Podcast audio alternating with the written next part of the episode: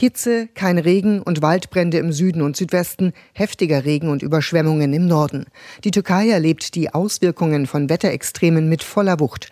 Türkische Medien berichten von Rekordniederschlägen. An nur einem Tag habe es in mehreren Regionen am Schwarzen Meer so viel geregnet wie sonst im Durchschnitt in vier Monaten. Seit gestern kämpfen die Bewohner und Einsatzkräfte mit Wassermassen, die sich durch Städte und hunderte Dörfer schieben.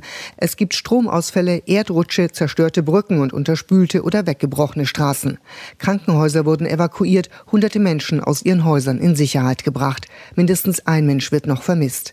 Unterdessen gibt es in der Region Antalya und im Südwesten der Türkei wieder neue Waldbrände.